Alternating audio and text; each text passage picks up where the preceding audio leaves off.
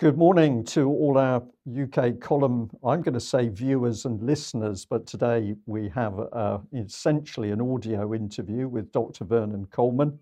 And uh, there's a little bit of a first going on for the UK column in how we're setting this up. So I'm going to keep my fingers crossed that everything works okay. And uh, the other person I've got with me is uh, Debbie Evans, the UK column nursing correspondent. And we're going to have a chat and I think it's going to be very interesting. So, first of all, welcome to Dr. Vernon Coleman. Thank you very much for agreeing to speak to us today. Nice to talk to you, Brian. Thanks for inviting me. Well, Vernon, it was a pleasure. And I was, as I was driving in this morning, I was trying to think of uh, how long ago it was that you popped into the UK column studio to have a chat with Mike and Patrick and myself. And I found it really difficult to pin down the date. How's your memory? I haven't got the faintest idea. The whole last two and a half years has been a confused blur, which of course was not is not accidental. It's been um, a, a, a, roller coaster which has been stuck, um, and I don't think I can remember anything particularly. I suppose Christmas just about pops out, but the rest of it has been one long sequence of lies, deceits, confusions, chaos, fears, hopes, aspirations, all deliberately served up right from the very beginning, right from February, March 2020. They've been lying, deceiving, uh, covering up, and trying to persuade us that things are happening when they aren't happening and that things aren't happening. Yeah. They are. Uh, I don't have any problem. Um, what's the word? Agreeing with that one because it's it's it's been like a blur over the last couple of years. And um, a little while ago, I had an, an interesting discussion with a very nice man who had come, I thought, a little while ago to fix the air conditioning system on my car. He he he comes with a van. It's a very good service, and uh, came, he came to the UK column and was working on the car while we were busy doing the UK column news. But at one point I said to him, Well, it wasn't that long ago you came and, and sort of topped the system up. And he quickly had a look at his phone. And the next minute he was saying, But Brian, that was that was back at the beginning of 2019. And to me, to me, that really put me in my box because I suddenly realized, yes, as you're saying, that two years had disappeared. Well, we, we had a little bit of an email exchange uh, to set up our chat today, and I thought we should share part of this with the with the viewers and listeners. Um, so I had suggested to you that we should kick off with this. So this is the statement: We've had COVID, lockdowns, vaccinations, the NHS is in turmoil, GPs are unreachable, the MHRA does not appear to be doing its job to protect the public. The future for health is health and security. And we're sitting here, the three of us today. So, welcome to Debbie. The three of us are sitting here today, and we've got well over 200 years' experience on the planet but we're in chaos. We, we look around us and we can see that we've got, a, we've got a country in chaos, nothing's working. But the question is, was it always like that? And I'm going to say, you are a man with a lot of experience in a great many areas. You've, you've obviously have your full medical qualifications. You've been doing a lot of research over the years. You've written many books. So I'm going to throw it back to you as part of this 200 year plus group. What do you think's happening? It, has been it's it's all been deliberate. Nothing has happened by accident. You can tell that easily by the fact that everything happening the same time in countries all around the world. That never normally happens. I've been researching and writing about medicine and drug theory over quite a bit over 50 years. But what has happened since the early part of 2020 has been un, is unprecedented. The, the, the, the, scare, the fake pandemic scare started uh, in early 2020, and I remember writing piece for my website pointing out, and then doing a, a, a video, um, which was the most stupid thing I've ever done, getting involved in those.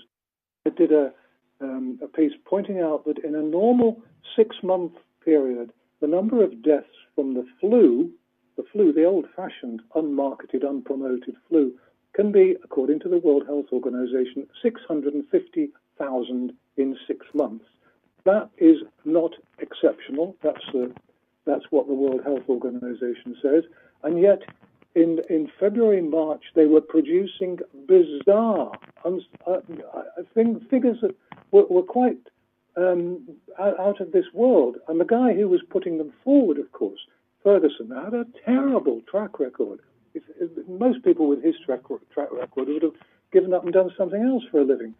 And it was patently clear that the, the pandemic that they were, talk, they were talking about were imaginary. They were part of this modeling nonsense. And so you had to think, why? And my, my view back then, in, in February, March 2020, was that there were three things they were going to try and do. They were going to um, try and kill off as many old people as they possibly could. They were trying to get rid of cash because cash enables us to have a certain amount of privacy and freedom in uh, what we do. And the third thing that I, I, said was that they wanted to introduce compulsory vaccinations because they'd been trying to do this for years.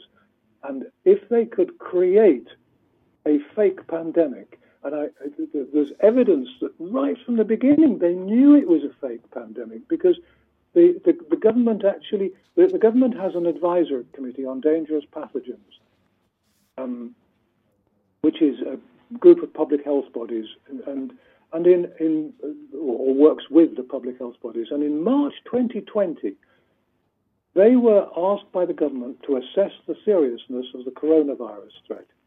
Course, it was called the coronavirus then. And they concluded that COVID 19 could be downgraded to the level of the ordinary winter. The evidence of that is, is on the government's website. There's a link to it on vernoncoleman.com. If, if more people had looked at that and trusted it and believed it, because that was the experts, there's no way the governments around the world would have got away with it. But two days, two days, Brian, after COVID 19 had been officially downgraded to the level of the flu, British government introduced the emergency bill, which they just happened to have lying around in a drawer, 358 pages, turning us into a totalitarian state and giving the government and the police completely unprecedented powers, including powers, and I've got this scorched on my brain, relating to restrictions on the use and disclosure of information. Exactly the same thing happened in virtually every country in the world. The media were bought with huge amounts of advertising expenditure everywhere in the world, so that freedom of the press disappeared. I was immediately demonized. Uh, my Wikipedia page was turned into a joke. Google started to um, attack me, and suddenly it became clear that this was, I mean, all these things, um, humanizations happened for a long time because I've been attacking government health departments, MHR, Ray, and all the um, for a, a, long, long time. But it it accelerated, and everybody else who was speaking out got immediately um, silenced, go away, shut up, you're talking nonsense. Even though we were just producing facts, the the figures, the the figures, the government's own figures show that the uh, the COVID nineteen did not kill anywhere near the number of people they're claiming because they mixed up of and with. And they started saying that if you had COVID and you died of it uh, within 60 days, or if you were tested positive with an entirely useless, discredited PCR test, if you had that test and then you died within 60 days, then you died of COVID, even if you were run over by a bus or had an axe buried in your head. The, the, the figures show that the number of people who died in 20 and 2020 and 2021 was almost exactly the same, almost exactly the same as the figures for the number of people who died in, of flu. I, I can remember these. In 2019, the number of flu deaths in England and Wales was about 26,000. You look at the number of people who died of and not with COVID 19. And that difference has been ignored and pushed aside for two and a half years now. The, the, the, if you look at the figures, they're the same. They're, they're almost exactly the same. Not just in this country, not just in the UK, but almost everywhere in the world where the flu disappeared. Even the World Health Organization had to note the flu has disappeared this year, as though somehow it had been cured, or somehow the flu the flu bugs had all decided to go off on holiday to, to Mars. Uh, yet another little piece of evidence which showed what a, what, a, what a piece of nonsense they were creating. And at the same time, of course, they immediately, immediately, even though they, the government had just been told this is no more dangerous than the flu, they immediately brought in lockdowns, which were always going to kill more people. I know I'm not. That's not in hindsight. I said that in in um, March and April. The minute they said they were going to do lockdowns, I said this is this is going to kill more people than COVID will ever kill. The lockdowns will destroy the health service, they will destroy the economy, and they will kill a lot of people. That's what I said then, and it has been proved absolutely right. They, they introduced social distancing, which was a made up idea, because in fact, of course, if you have the if you have a cold or the flu or whatever, um, the, the bugs can travel 25, 30 feet, so the six feet was nonsense. They introduced masks, which at the time, two and a half years ago, both Whitty and Fauci said masks were just virtue signaling, they were useless. And they're not only useless, of course, they're actually dangerous because they're massively increasing bacterial pneumonia. They will increase the number of people suffering from cancer. And since when you've got cancer, you can't get treated because there's no health service in this country anymore. They, they, um, they they brought in all these fact checkers around the world who were who were well, most of them haven't got O-level woodwork, and they just produced piles of gibberish uh, in which they, they they are abusive and and try to say that anything that uh, criticizes the criticizes the government line is is fake. The the media, the the media, television, the BBC particularly, which has been beyond contempt for, for for, for the last two and a half years, and the, and the mainstream media have been supportive entirely of the government, which is coincidentally their main source of advertising money. And on top of all this, of course, we had all the, uh, the, the, slow build up to net zero and the, the nonsense about global warming. And if you go back to the 1960s, you can find that global warming, it was decided that since having too much in the way of wars, a la Orwell, they would have something uh, about climate change to terrify people. Um, there are meetings about this. It's all on record. They would have, they would create something. They would say that the climate was changing because of things that mankind had been doing. I nearly said men then, and then we'd have been in real trouble. The things that mankind had been doing had created this this uh, global warming they they said they would do, which is what they've done, of course, creating a fake scare which would enable them to do all sorts of things, including uh, trying to outlaw fossil fuels. Although now I think they've said that gas is a natural natural supply of energy, so that's all right. And of course, chopping down trees, bringing them across the Atlantic and burning them that's natural as well, so that's okay. But the reason, of course, that they wanted to get rid of people using uh, oil is because the, the darn stuff's running out, and they want to keep as much of they as, as they possibly can for tanks and planes and, and uh, those huge yachts which the billionaires are, are floating around the world. All of this is building us up into a position where in conjunction with the abolition of cash, we're moving into social credit, which is the nightmare, the absolute nightmare. And we have not got long, Brian. It is moving very, very fast. People have no idea. Most people just think, oh, paying for my coffee with a flash of my card, that's wonderful. They think that all the things that are being done, smart meters, smart meters of free electricity were always going to be a major way for the government to control you. And lo and behold, the other day people were saying, oh, I'm not going to pay my electricity bill. And the electricity company says, well, that's fine. You don't have to pay your electricity bill. If you don't want to, that's fine. We'll just cut you off. You've got a smart meter, hard luck, chum. Well, you, you, you won't get any electricity unless you pay us in advance. The smart meter, the people who accepted smart meters into their homes are now on, a, on, a, on the third or fourth rung towards being controlled in the social credit system, where if you say something which is not approved, then you're in trouble. If your relatives or, or neighbors do things which are not approved, then you're in trouble.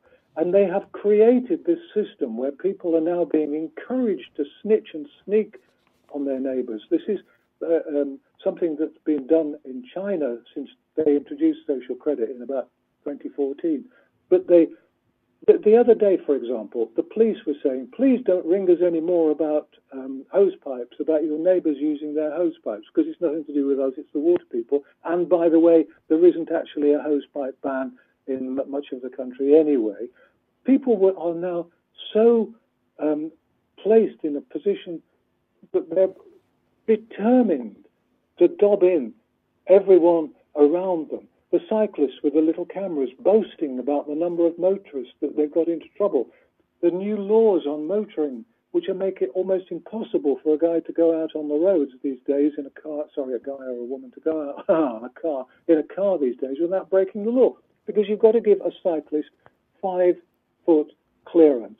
And a lot of roads in Britain are no more than 14 feet, feet wide. If you take a car and a cycle under five feet, you've got to allow, that means that if there's a cyclist going along a country road, you have to travel behind that cyclist until they reach their destination. All of this, and the cycle lanes, all of this is a lunacy which is designed to control us as part of the social credit system, to make us frightened of each other, to make us um, antagonistic uh, towards one another, to divide men and women, to divide young and old, to divide able bodied and disabled bodied, to divide um, people by by by by um, sexuality, by any any anything they can do to divide us, they will do. The whole Black Lives Matter um, thing was designed to create more tension, more anger, more more schisms. They, they want to actually control us by making us frightened, they want to make us frightened so that we will do exactly what we have been told to do, which is what's been happening for the last two and a half years. People have accepted absurd experimental jabs, which never did what they were supposed to do and were never safe, and yet thousands of doctors have been giving them, and all they've ever argued about is how much money they're going to be given to give them. So now the BMA, which wants a 30% pay rise, which is even more than the criminal barristers who only want 25% pay rise, which will push up inflation way beyond anybody's idea of control, always, always predictable. 18 months ago, I said the only way this is going to end is with massive inflation and then they'll have to push up interest rates higher than the rate of inflation because that's the only way to bring it down. Inflation is going to be 18% by the new year. Even the Bank of England now admits that, and they've been saying for months there's no such thing as inflation. Don't worry about it, children. The inflation is going to come in massively. They're going to have to push interest rates up. How many people in this country can afford to pay their mortgage when their interest rates are 20%? That they want to control people to the point where nobody has their own home. Remember the quote? You will own nothing and you will be happy. They want to get people out of their homes. They want to get people um, living in little flats in city centres. They don't want people living in the countryside. What a big coincidence that the buses are not going to be run. They're closing down bus services in rural areas. What, a, what an amazing thing it is that the, the economy all around the world happens to be collapsing at exactly the same time. And all the trade unions are pushing and pushing and pushing for massive pay rises which will result in inflation going even more and out of control. And you've only got to look to see what happened in Germany um, for the Second World War to see how, what an enormous impact in, uh, massive inflation can have on how a society operates. And I'm sorry, I've been talking too long. I do apologise. I just get so angry about the way things have happened. I'll shut up. Well, Vernon, don't don't apologise because the whole aim of um, getting you here with us today is to get you talking. And of course, what you've done is provided um, a very astute summary uh, of all the things that you see. And of course, you're, you've been able to see these things um, due to your life experiences over a great many years and your professional background. But this is a key thing, isn't it? That, that I'm going to say all of us, I'm talking about the three of us here today, we are old enough to have seen considerable change in the world. So we have we have an advantage over younger people that we can actually think back to uh, our earliest days. And when we do that, we can remember a world that was different from uh, the environment we're in. And in your overview there, I'm going to come back a little bit onto the uh, health matters, but in your overview, you've taken us across a whole spectrum of things where life has changed. We've already said that over the last couple of years, it's almost been a blur. The, the change and the turmoil has been so incredible. But ultimately, what you see coming in is an, uh, an extremely controlled society um, where we are not going to be able to live free, independent, happy lives because the state is going to control everything we I was going to say everything we own and everything we touch, but you're right. We're not even going to be allowed to own things.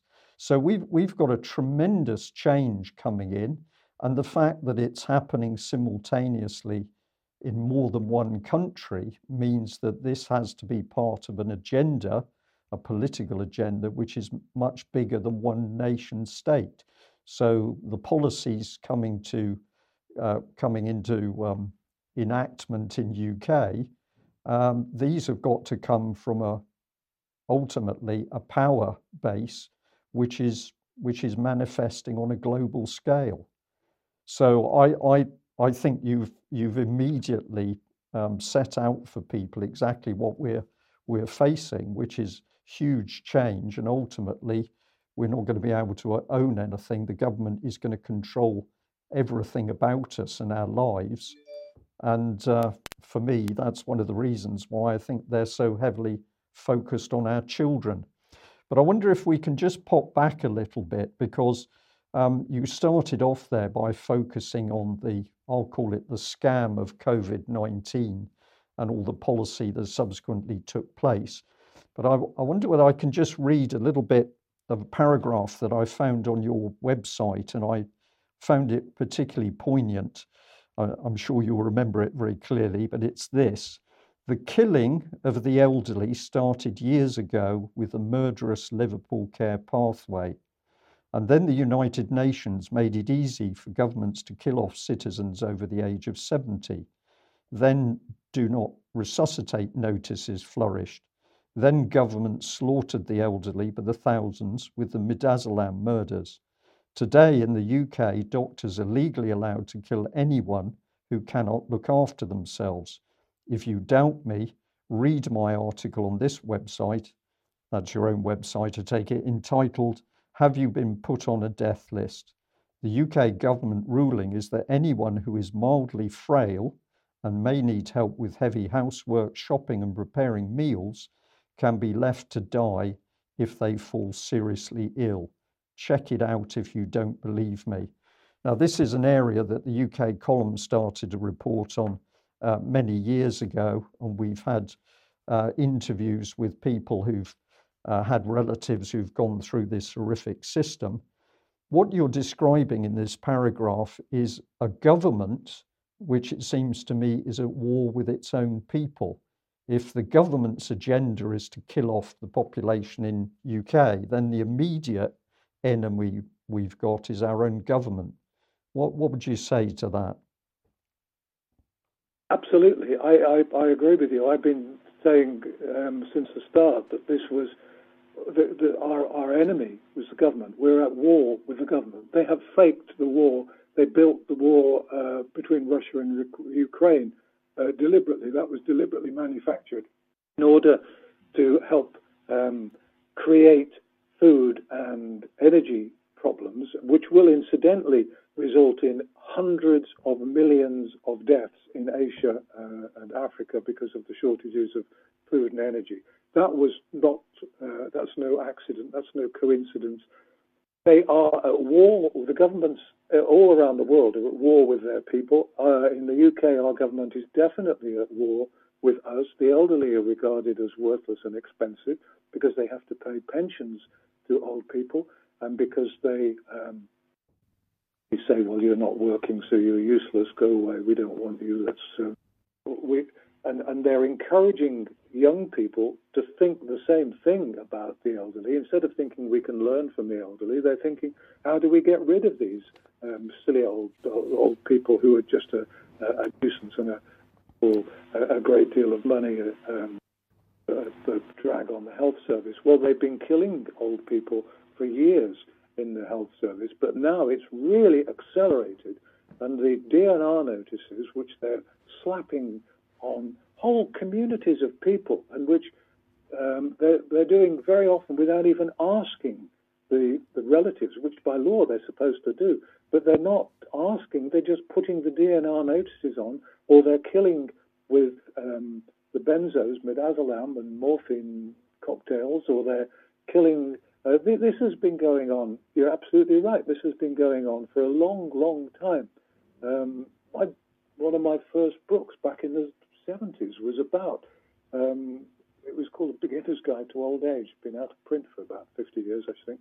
But the, but what, one of the things I was arguing there was that old people have been pushed aside. They have been um, uh, fragmented away from the rest of society, and that's all part of it.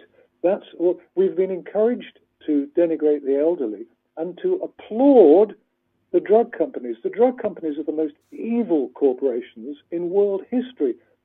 They make Pablo Escobar was a decent, nice chap compared to the people who work for the big uh, pharmaceutical companies. You can say, you, you can. I, I, some years ago came to the conclusion you can say what you like about these people because they couldn't possibly ever sue you because they're so corrupt that it would all come out in court.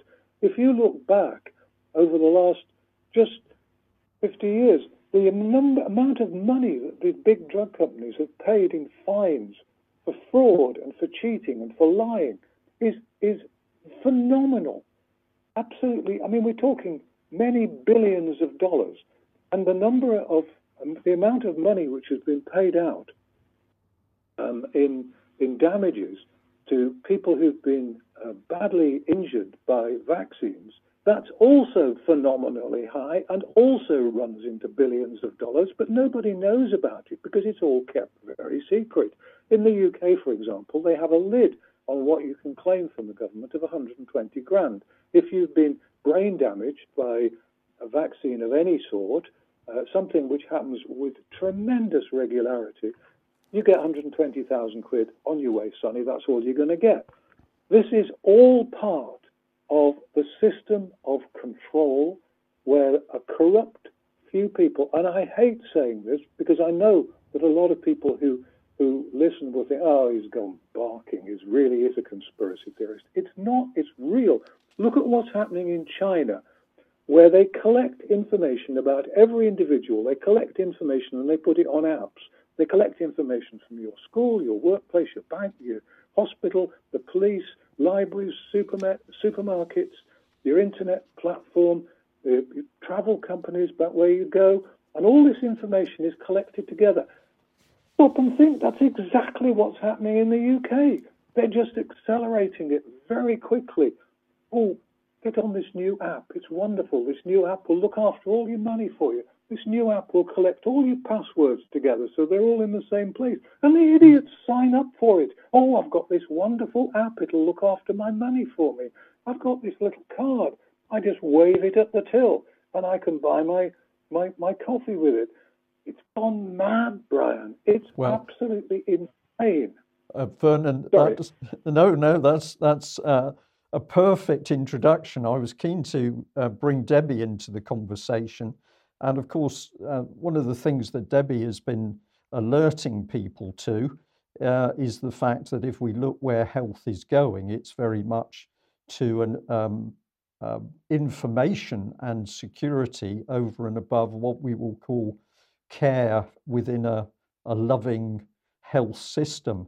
So, Debbie, over to you. But I think we've touched on, on a key thing here, which is um, what was the NHS and where is it going?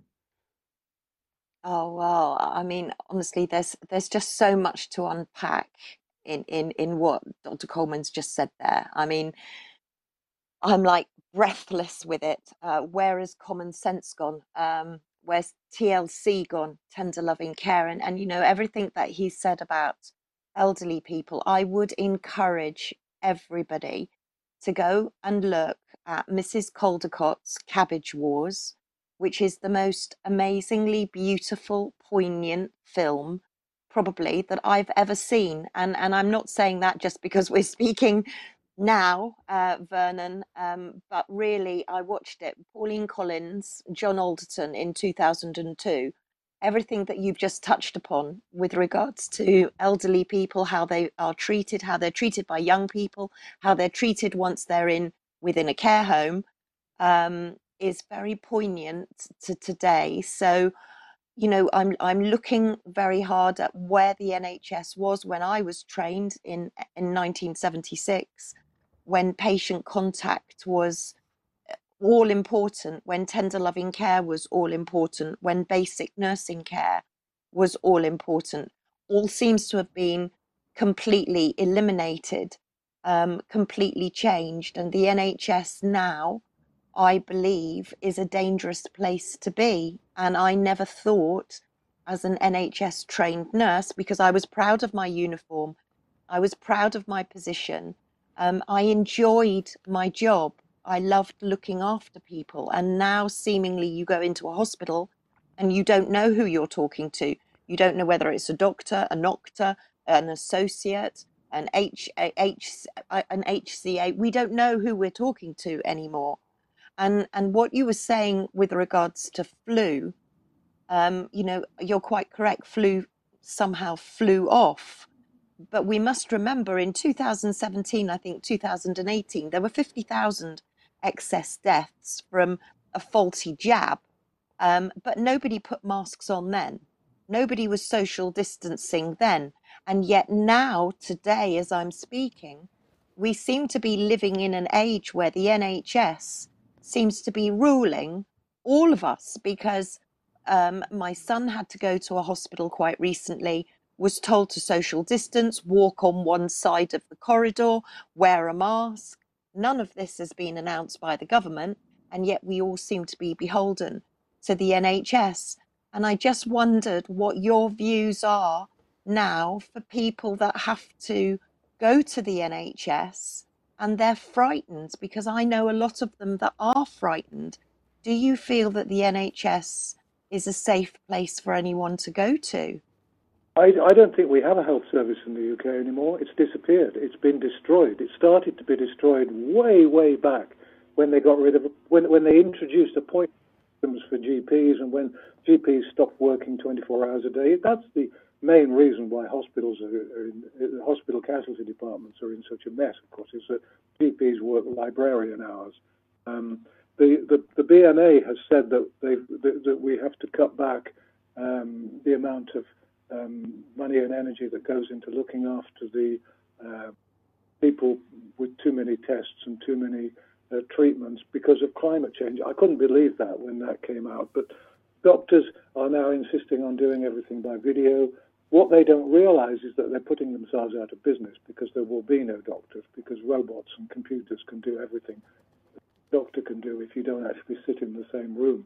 They've lost the placebo response, which, as you know, used to give an uplift of about 30% to the effect of whatever treatment the doctor was prescribing. Um, the, the elderly have been left to one side, and thank you very much for the kind comments about Mrs. Caldicot. I wrote that back in the 90s, back in the 90s when it became apparent that the elderly really needed voice to, to stand up and, and uh, fight back at a community, at a world, not a community, a world where they had been exiled. The, um, what's, what's happened now is that the health service has been utterly destroyed, utterly destroyed. There is effectively no GP service. per se, is why there are now these huge 16 hour waits in casualty and why there are uh, uh, several hours to wait for an ambulance. It, it, this would not be, in a third world country, The Guardian would be having front page stories about this every day, but at the moment, The Guardian, of course, has part of the government's voice, and so they don't. Uh, none of the mainstream media really care or understand what's happening or how bad it is and how many people are dying in hospitals and, or dying because they can't get into hospitals or because they're not being treated because um, what is it, 7 million people on waiting lists at the moment. Anybody who's on a waiting list is on a waiting list because they need treatment. That's, that, that, that figure is going to reach 12, 13 million before um, before the next before the year is out or get into 2023. Though that is going to make a massive increase to the mortality figures this year. Far more people are now going to be dying, uh, which of course um, part of the de- depopulation plan. But far more people are going to be dying because of the fact that we don't have a health service. People uh, are being encouraged to look after themselves. There's no dental service. There's been no dental service effectively for years. Uh, they're now saying, oh, you don't need to go and see your dentist every six months. Every two years will do fine. Every 10 years, every 20 years. Why not just go once in your lifetime? The, the, the problems uh, uh, of the health service have been created within the health service because doctors no longer care. Doctors have been. the only thing doctors have said as a group uh, the British Medical Association, the trade union um, for doctors, the only thing they've said about um, vaccines and the problems with all the deaths and the fact that it doesn't work, the only damn thing they've said is, we want more money. We're only going to get 10 quid for giving a jab.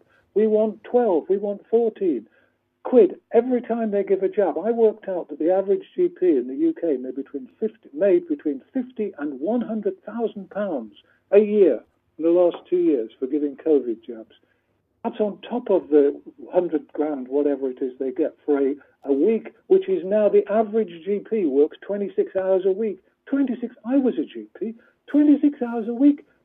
I mean, almost 26 hours a day. 26 hours a week is obscene.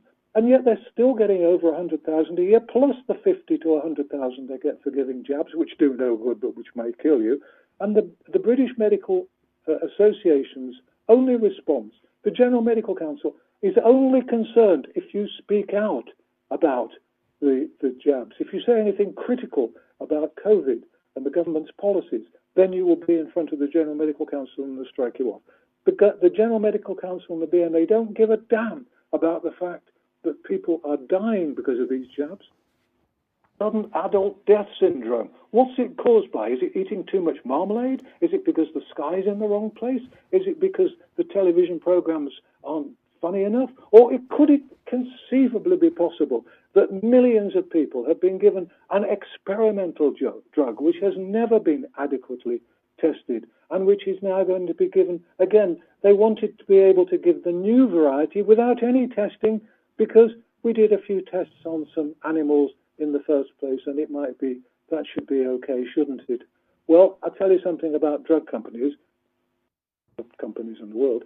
When they do experiments on animals, it's a no win situation. If they give a drug to an animal and the animal dies, they say, well, it doesn't matter because animals are different to people. I can name you, and in fact, on my website, there's a list of 50 drugs which are, which are happily prescribed for people, but which either kill with cancer or heart disease if you give them to animals. They don't care about that. They don't care about the fact that the animals die because they say animals are different. They use animal experiments to get drugs past the regulators.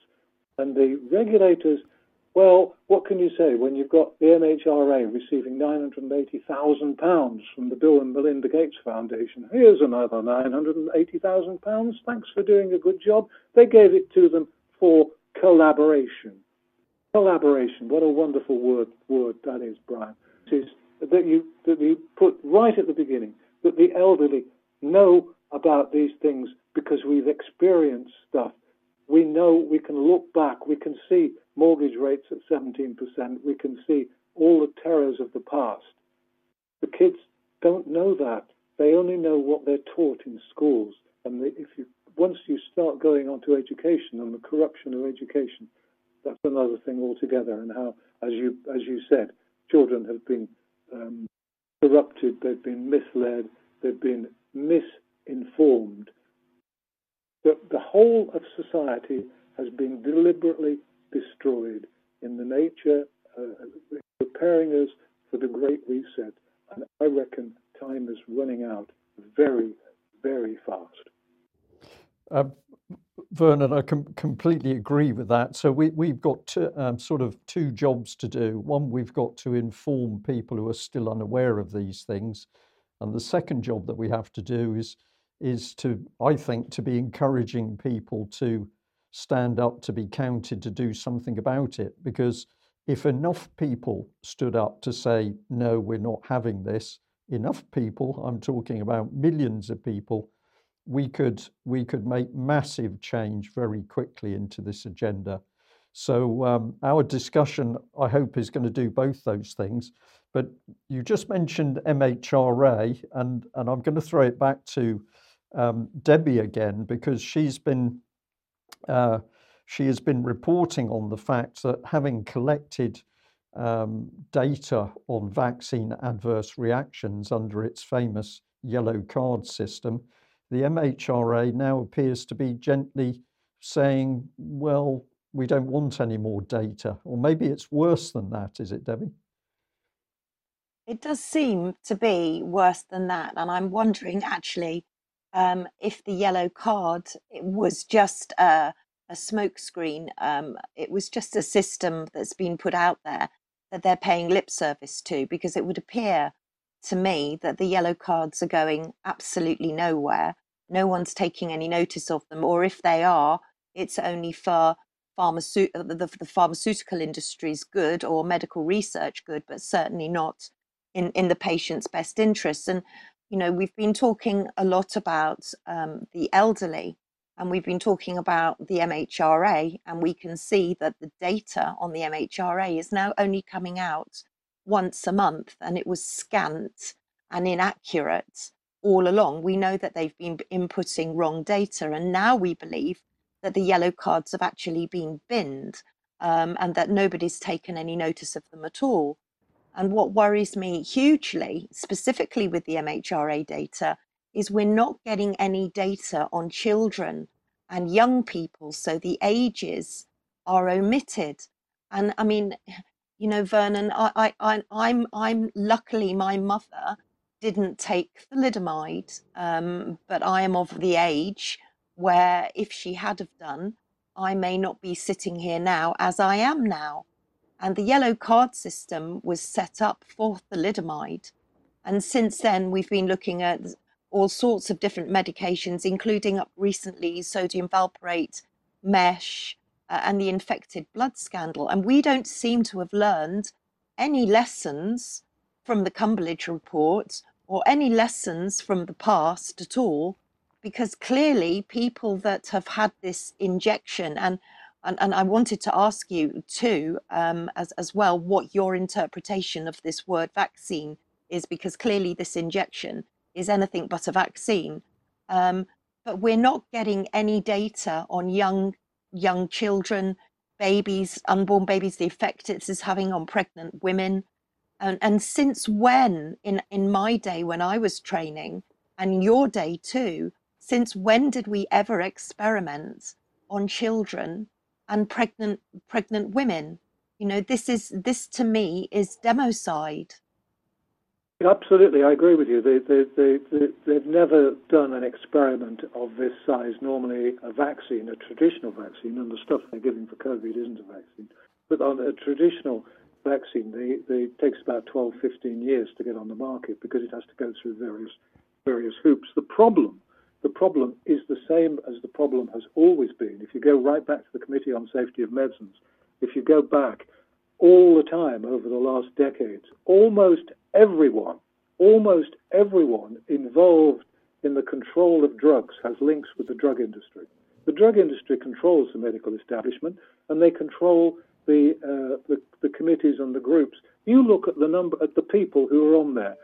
The Vallance, who's the chief scientific officer, he worked for GSK at a time when they were doing terrible things, but they always do terrible things, so that's no change. Um, you look at Whitty, who who who had uh, his his his job was working with um, money that was coming from Bill and Melinda Gates before he became chief medical officer. Uh, you, you look at all the people who were involved on all of these committees, all the doctors who were involved on all these committees, and you say, do you have any links? Oh, well, of course I have. I, I do. I do consultancy work for the drug companies. Yes, of course I do.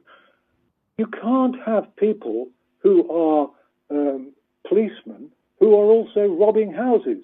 You can't have the people who are sitting on these committees to try to decide whether drugs are safe or not if they're actually also taking big money from drug companies, and yet, please, somebody find me find me a person on one of the government's advisory health committees who has never taken any money from a drug company.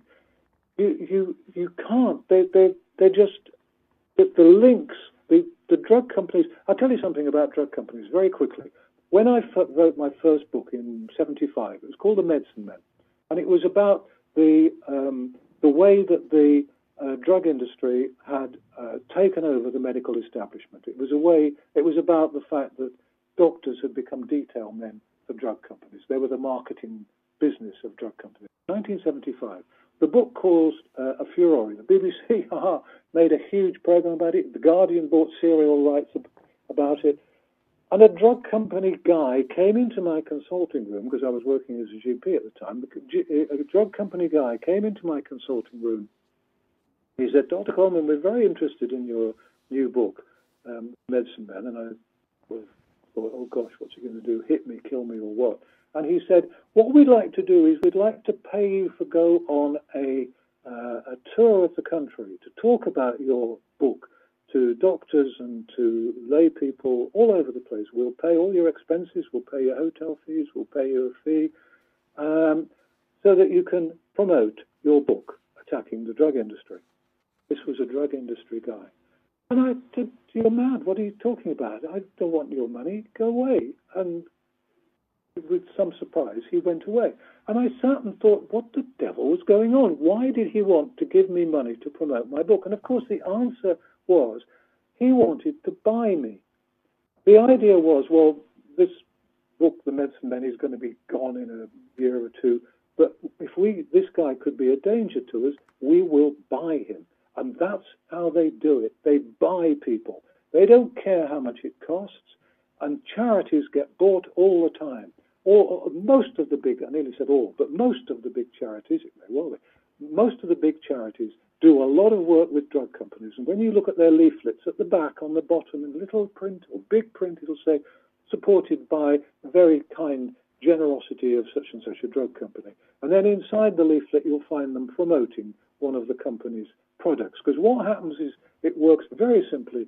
You, you start a little charity for patients for, who's all suffering from, I don't know, dandruff or some disease, and you start this charity called people for dandruff or people against dandruff. And the drug, and you've only got um, a few quid, and you do it in your dining room off the table, and you make some leaflets which you copy on a machine, and then the drug company comes along uh, and it says, um, "Oh, this is terrible. You're having to work so hard to save people. Let us give you some money so that you can rent an office. Let us give you some money so you can get your leaflets properly printed."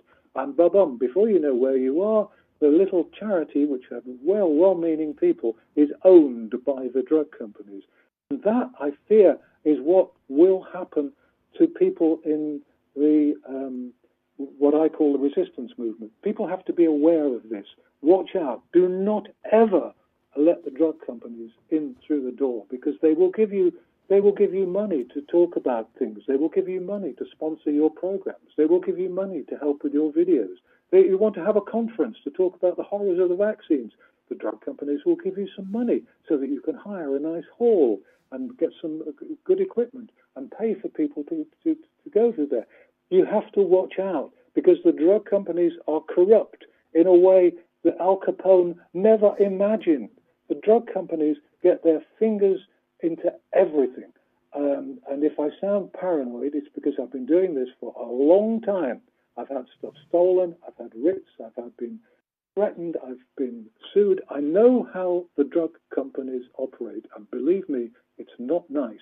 And they are in control of uh, the government and the way um, products are being used, and it's the drug companies who are making the billions of pounds out of these wretched jabs. And the drug company bosses, I remember one of them wrote and said, When I went into a restaurant, everyone stood up and clapped. The people should have stood up and thrown their cutlery at him, not clapped. And these bloody people who are making these jabs and are being treated have a damehood, have a knighthood, wonderful. Have a best selling book, wonderful. You've done amazing work, you've saved the world. What? Saved the world? How many? Because you see these figures and they say 20 million people have died of COVID. Actually, what? Where did they get that from? Why wasn't it 200 billion people? Why wasn't it the entire planet? Why wasn't it all the Martians and the Venusians? It's crazy. They just make this stuff up. And the, the, the, the fact that the jabs have actually um, killed and maimed so many people, they don't care about that because this is a business. Drug companies are not in the business of helping people. They don't want to keep people alive. If they had wonderful way of stopping people falling ill, they would hide it. And in fact, um, I'm working on a piece because it's a very simple drug, which is which helps to protect people against cancer. But the drug companies and the charities don't want you to know about that um, because, well, people don't fall ill. How the hell are we going to make any money? Mm. The, the, the corruption in the world of medicine. I'll tell you something else about corruption in medicine very, very quickly. When I was a young house surgeon, uh, the consultant surgeon went away on holiday and he had quite a long waiting list. And the, the, the registrar and I worked very hard and we got rid of his waiting list uh, of, of, did all the operations, caught up with everything. And when he came back, um, we, we were really full of ourselves and the registrar said, we've cleared the waiting list, Mr. So-and-so. Um, we've got rid of all your patients that were on the waiting list. So anybody who comes into outpatients tomorrow, you can do the operation on Friday. You know what the consultant surgeon said? He said, You've just destroyed my private practice. People only go and see me privately because of the waiting list. You have destroyed my private practice. Get out of my sight. That is the attitude that has been part of medicine since they allowed doctors in working as consultants to work part time as consultants. Vernon, if I may, I've, I've, got to come in because I'm listening to that and I'm thinking, I'm thinking, oh my goodness, that's such a simple thing that you've explained there.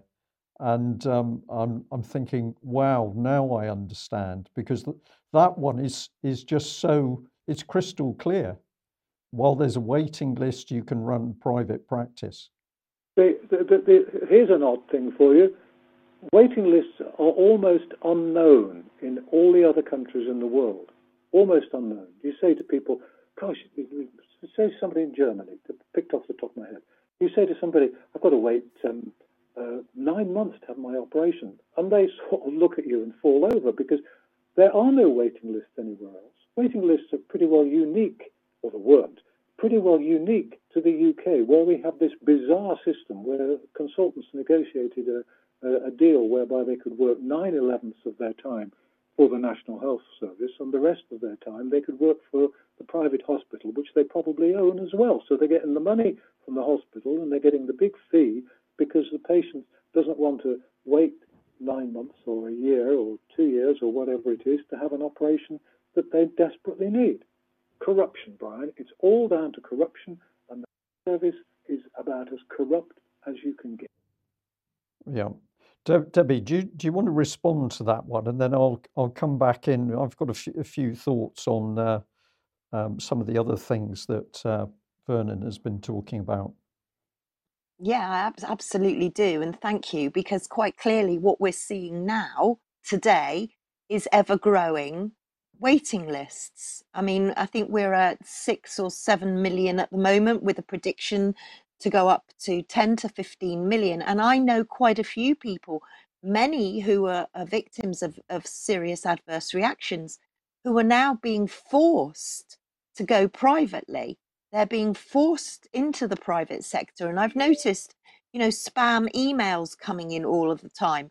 Do you want this pri- a private GP? Do you want private insurance? And, and I can see from the NHS long term plan that what they're intending to do is to ration NHS, or as they call it, NHS, we know it's destroyed, but to ration NHS care for those that are most vulnerable and that live in poverty, while anybody with any means will be forced, if you like, to go down the private uh, line because they simply can't wait on the ever growing NHS waiting list. So I can see just, and then like you, Brian, you know, suddenly that the, the light bulb moment has gone on. Of course, you need to have these waiting lists in order to create private practice. Um, so that, yes, I can see where this is now completely rolling forward. And going back to these jabs, you know, we've got already plenty of evidence that these jabs kill people, but we don't have any hard evidence to say that it stopped anybody from dying as a result of COVID. So we are being manipulated into normalizing the government data as being correct. And what scared me most is how quickly we've become sort of geared up to accept that we have to walk six foot away from someone, we have to wear a mask because it's protecting someone else. Since when did anybody have to take anything to protect their granny, their friend, or the NHS? You know, if you take something to protect yourself, then it's for yourself, it's not to protect the NHS. But if I might just come back and ask Vernon, if he would just give a very maybe brief resume of what I thought was priceless um, in in his many many writings, and that was Coleman's laws, which quite clearly I think we should all be taking notice of, and and maybe we should have them ingrained, and every doctor should have Coleman's laws um, written in in front of them. So, would you like to refresh us, Vernon, on Coleman's laws? I, I, there's 12 of them. Um, the, the first one is the most important. If you are taking a medicine, a prescribed or something you bought, if you're taking a medicine for an illness and you then develop new symptoms, then Coleman's first law is that the uh, if you acquire fresh symptoms, and the fresh symptoms, the new symptoms, are caused by the treatment for the first set of symptoms. That's Coleman's first law of medicine, and uh, very few doctors seem to understand it or to be aware of it. Uh, the the other laws are about um, tests and investigations and so on and so on. For example, you, you shouldn't have um, the, the only point in doing tests if you think the test is going to change the way you treat the patient. There's no point in doing tests unless there's a unless there's a, an end result that will be of value, because all tests and investigations are potentially damaging, um, potentially dangerous. People, people, uh, especially now when they have they, they, they have all sorts of people doing venipuncture. Phlebotomy used to be an art, but nowadays um, people doing it who are not doctors, they're far too busy. They're not nurses because they're far too busy. I'm sorry, Debbie, but the, the, the blood taking is being, the, the venipuncture is being done, it seems to me, by anybody who wanders into the surgery and doesn't have a mopping bucket in their hands at the time. And instead of, you know how it is when, you, when you're taking a blood sample, you slide the, the needle along, you don't plunge it down, because if you go down, you cause a, a, a huge hematoma. But that's what they're doing. Doctors are, uh, two things that occurred to me just off, off, the top of my head. First is that doctors are threatening to go on strike because they want their third people shouldn't be too frightened of that because every time doctors have gone on strike in the past, anywhere in the world, the number of people dying has fallen.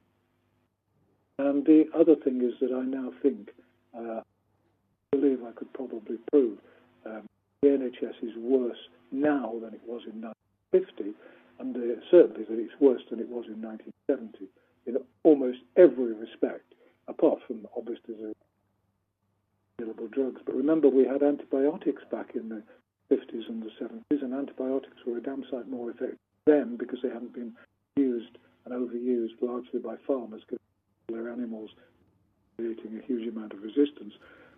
Final thought about the NHS is that I now believe that the NHS is killing more people than it's. That is scary. Yeah. Um, Vernon, if, if I can just come back in, we, we're, I think, quite rightly focusing on matters to do with health, but a lot of what we're talking about, physical health. Uh, but of course, the other area of health that suddenly, or suddenly over recent years in particular, we've got a major problem is with mental health.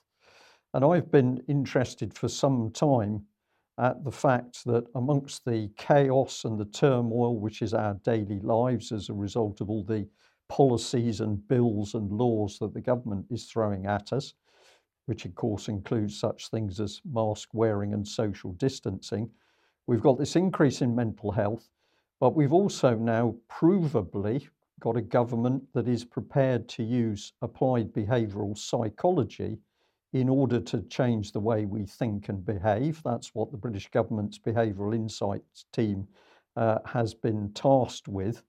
And it's been the COVID 19 pandemic which has shown that the government has been prepared to use this, I'm going to call it malicious applied psychology, uh, to make people more fearful. So we had the SAGE advisory team, the scientific advisory team that was supposedly giving the government good advice about matters to do with COVID-19 pandemic.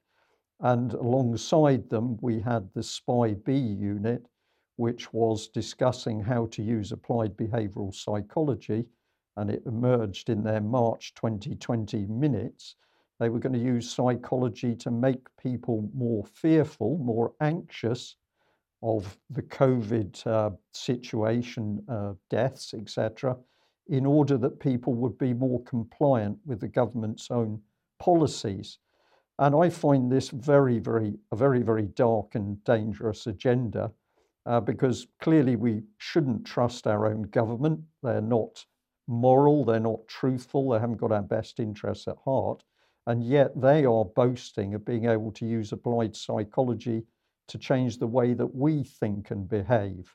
Can, can I ask what your thoughts are on this area and the, uh, I'm going to stick on the malicious use of applied psychology uh, to achieve political agendas?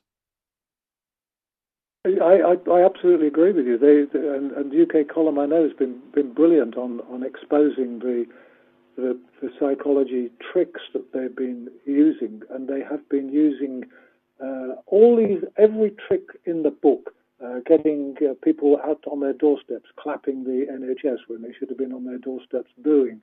Um, um, uh, they, they use triptychs. I created uh, a triptych as well um, because that's what they use. That these are psychological tricks. They have created a form of mental illness. Um, it, it, it's uh, I, I worry about um, defining discontent and, and, and, unhappiness as mental illness because then it gets treated. People have been throwing around the benzos are back. Uh, you know, we've got to get the benzodiazepines into people and antidepressants, which don't work. The benzodiazepines, most dangerous, most addictive drugs on the planet. Um, the the um, far more addictive than, than heroin, of course, and the, um, the, the antidepressants, which don't work we, we have to be careful about causing calling all the disappointments and the unhappiness and the discontent uh, and uh, about um, allowing people to dramatize as, as mental illness because I think that's what the government wants as well. We have to be strong and resilient and uh, ignore the tricks and be aware of the tricks. Like UK Column, I've been trying for um, for quite a long time, years, to um, teach people the, the little tricks that governments uh, and people use in order to um, make them fearful. I mean, long COVID is a good example. Long COVID is a little trick which has been very effectively used. Um, one and a half million people off work now because they believe they're suffering from long COVID. There's always been problems with flu. You get long flu, but um, uh, now they're blaming long COVID. The, the, all the symptoms that people got from the jab have now become the symptoms of long COVID. And of course, all these people can't go to work, which suits the agenda very well because the agenda is to destroy the economy. I just want to come in on some of the descriptors that you've used. Um, uh, you've talked about the general lunacy. You've talked about increasing control. You've talked about uh, fear. You've talked about divide and, well, ultimately divide and conquer. Um, and you gave Black Lives Matter as, as one of the examples of turning people against each other. And I think it's extremely clear that this is what the government's trying to do. Um, so we've got a sense of breakdown, but at the same time, we can see that there's um, efforts to take greater and greater control of our lives. And as we've just discussed, uh, we've got a psychological attack now coming in where the government, the British government, in its Mindspace document 2010, actually boasts of its ability to change the way people think and behave. But we're not seeing people thinking and behaving in a way which is making them happier and more comfortable with their fellow man. Everything, to my mind, seems to be we see increasing breakdown as a result of the government's applied psychology policies. But I want to come back against that setting. I want to come back to the fact that we are seeing similar policies being, being enacted in different countries across the world. And for this to happen, we must be dealing with a power base which is able to operate across borders within uh, between nation states. This is something going on that's very powerful. Now, you've already mentioned the World Health Organization, and of course, that is that is an organization which describes itself as a global body. But you've also described the fact that these immensely powerful pharmaceutical companies um, are dealing in billions of dollars, in many cases, more money than some of the uh, GDPs of smaller countries in the world. But the, the pharmaceutical companies are also operating on a world scale. And what has been unique about the COVID 19 pandemic, whatever we believe about it, we'll just say it's happened. This has also happened on a world scale. So for me, the evidence seems to be very clear. We are no longer dealing with malicious policies coming out of our own government. We're actually dealing with political policies which are being developed on a global scale by global bod- bodies and companies. Would you agree with that or not? Oh, I totally agree with the aim is the aim is to take us towards a world government. Uh, I, I, I actually suspect that they want us to hate our individual governments, and then we will accept when when they produce the next um, global pandemic, which of course the World Health Organization wants to take control of every country in the world when or if they decide there's a global pandemic, and they'll get that through, I'm sure. That when they when they get that through, then the world government is only uh, moments away, and we will have ourselves being controlled by Sir Klaus Schwab, who got his knighthood presumably for services to conspiracy, and the World Economic Forum, and all of the Bilderbergers and so on, and that's who will control us. And uh, as usual, I'm I, I say this in the, in the sincere hope that people don't um, start waving uh, foil bits at me and saying I, have gone mad because I don't think I have gone mad. I think I can argue that all this is what's happening with a purpose. I think if you look at the history, it takes us directly towards a world government going back to the going back to the 60s. Um, I explored and explained in a book called Endgame, where I tried to point out that what they're doing is moving us remorselessly, bit by bit, towards uh, total central control.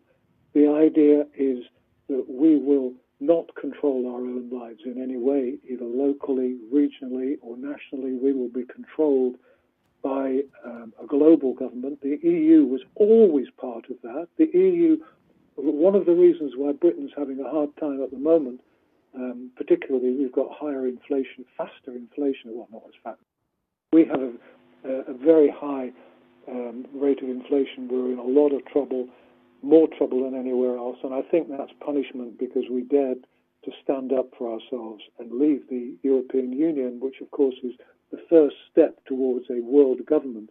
The, the, the, the precepts, the, the, the way the European Union was set up after the war through the coal and steel and the, the rest of it was um, people setting it up were not good and kind people. They set it up with a very specific purpose. The, the European Union um, now controls uh, everything that's happening in, in Europe, of course, on an administrative level. We came out of that, and so we're being punished for that because we have messed up the plan to take the EU um, to the uh, to the world, and that will be the the only question which is left, which is still up in the air, is just how much China will be part of the new world government.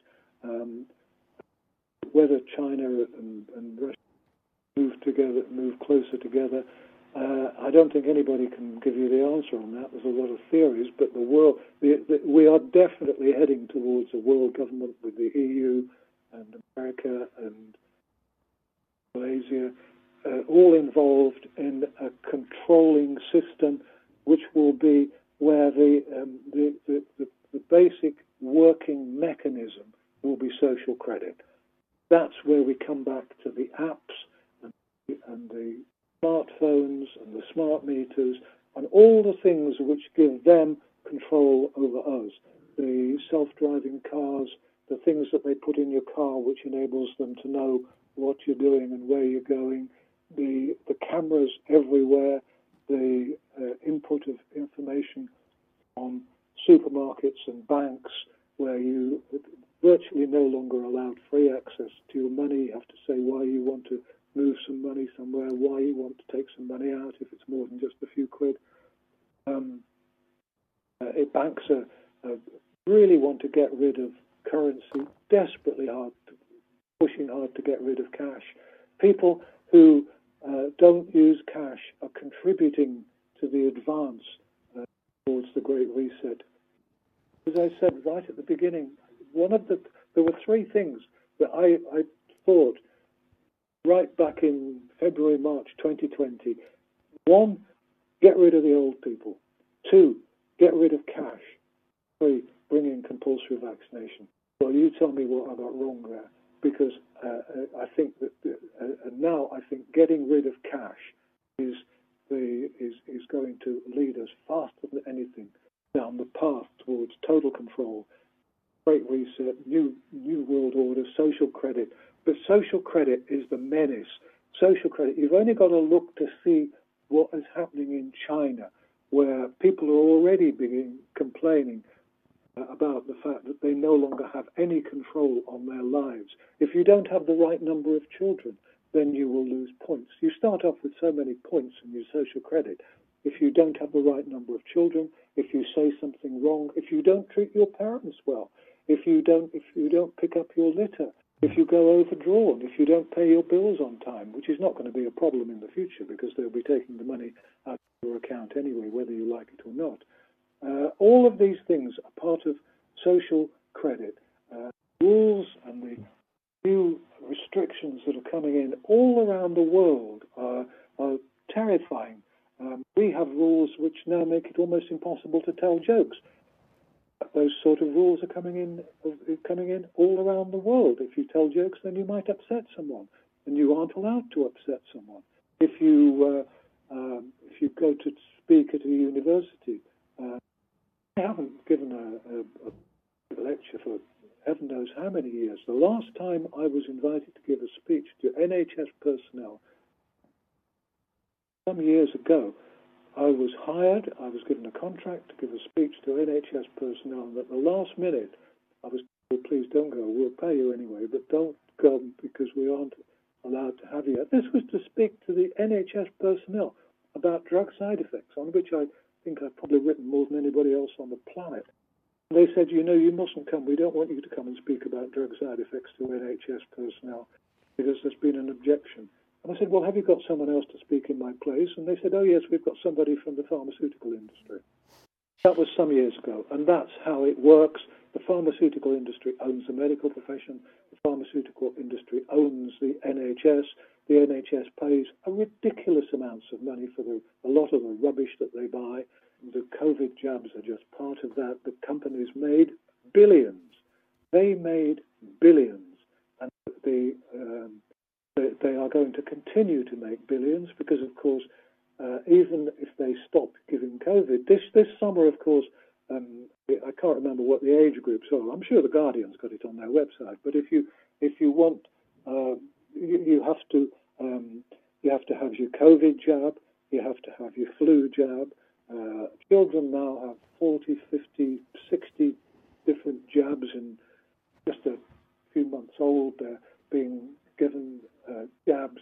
Uh, if you ask well, what tests been done to see whether all these jabs are safe when they're all given together? Oh, well, we don't do that sort of test.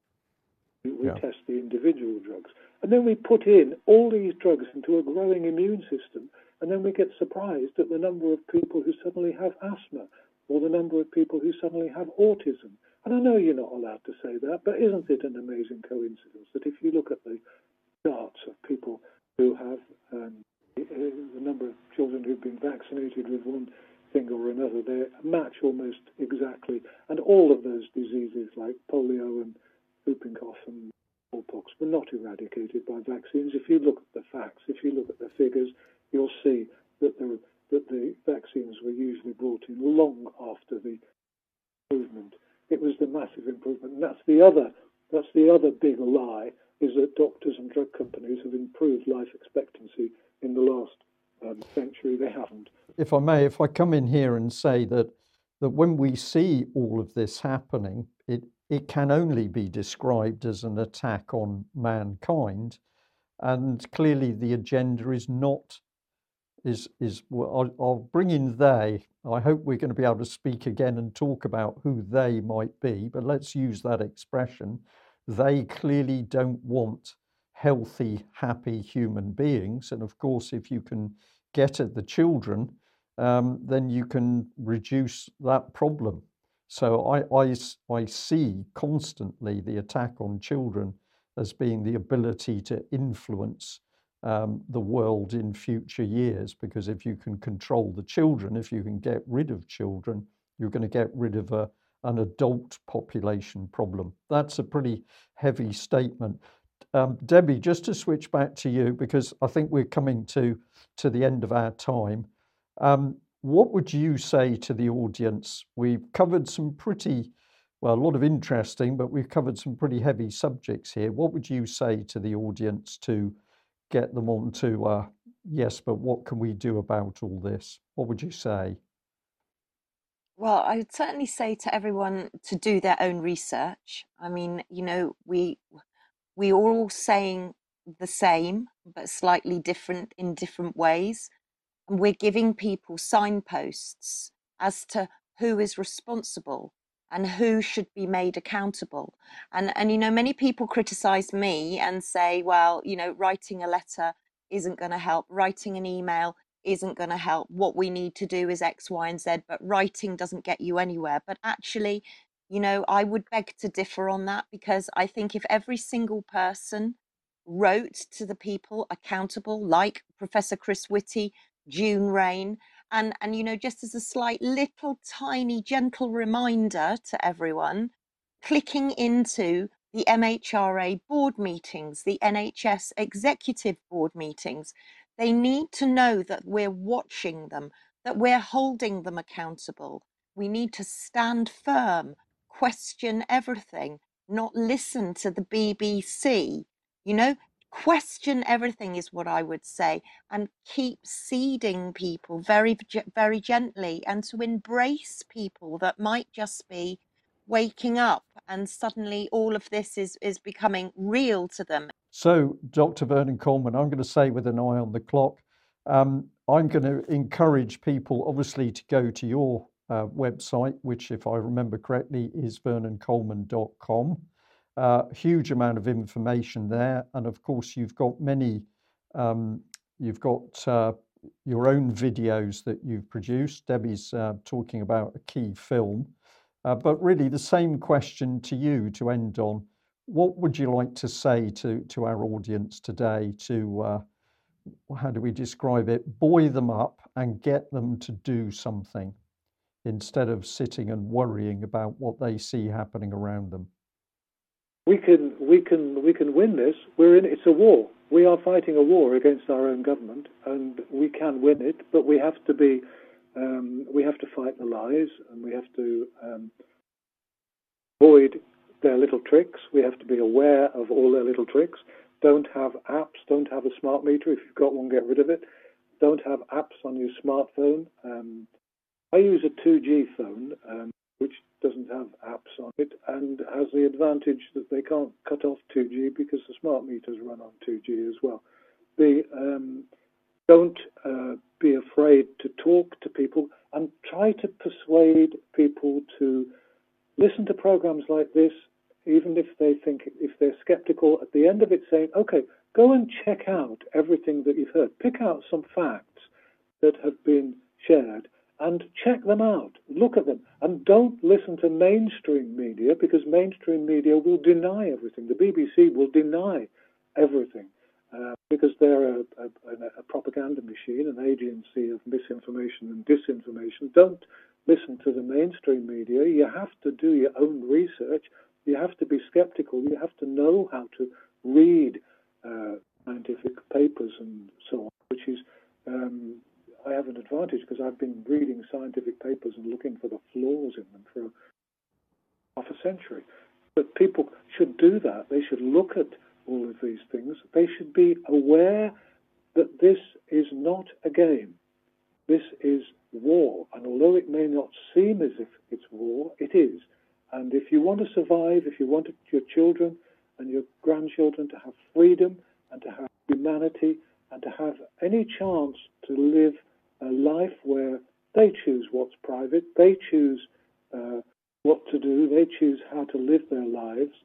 Um, obviously, legally and so on, in, in terms of old fashioned right and wrong, but they have rights which um, they can enjoy.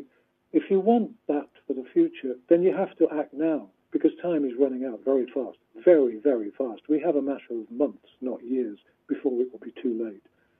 I think people just have to ask questions, do what Debbie said exactly, spread and share information, and listen to programs. Um, and, and ask yourself, I'll leave you with one thing. Right before, before the last two and a half years came up, I used to make a lot of television programs and a lot of radio programs and a lot of interviews. Last two and a half years, everybody has refused to interview me on mainstream media. No mainstream media will interview me. No mainstream papers, radio, or television. I have thrown out all sorts of challenges to the other side. They won't. The BBC has stated that it will not have anybody on any of, it, any of its programs who questions vaccination in any way. Ask yourself this why, if they're right and I'm so mad and wrong, why won't they debate with me in public, live, and destroy everything that I'm saying? And to answer my question myself, it's because they can't. We know that if they let people like me onto mainstream media, they are lost. They will lose. So there's something else you can do. Write to the BBC and say, why don't you get Dr. Coleman or somebody else that um, think might be interesting to talk with, say, one of the media television doctors. We could discuss things and discuss the COVID jabs and the whole um, alleged pandemic.